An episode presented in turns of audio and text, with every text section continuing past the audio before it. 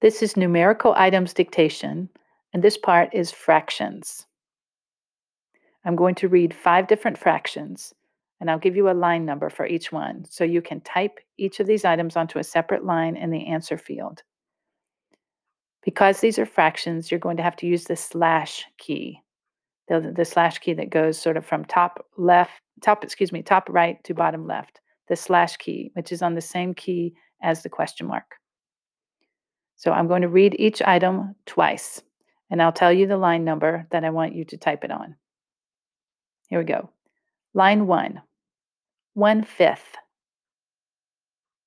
Again, that's 1/5. Line 2, 1 and 1/5. 1 and 1/5. Line 3, 2/3. 2/3.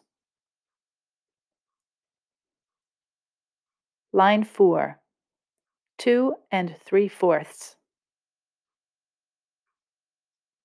2 and 3/4.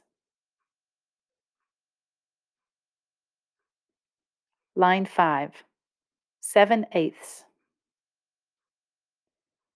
7/8.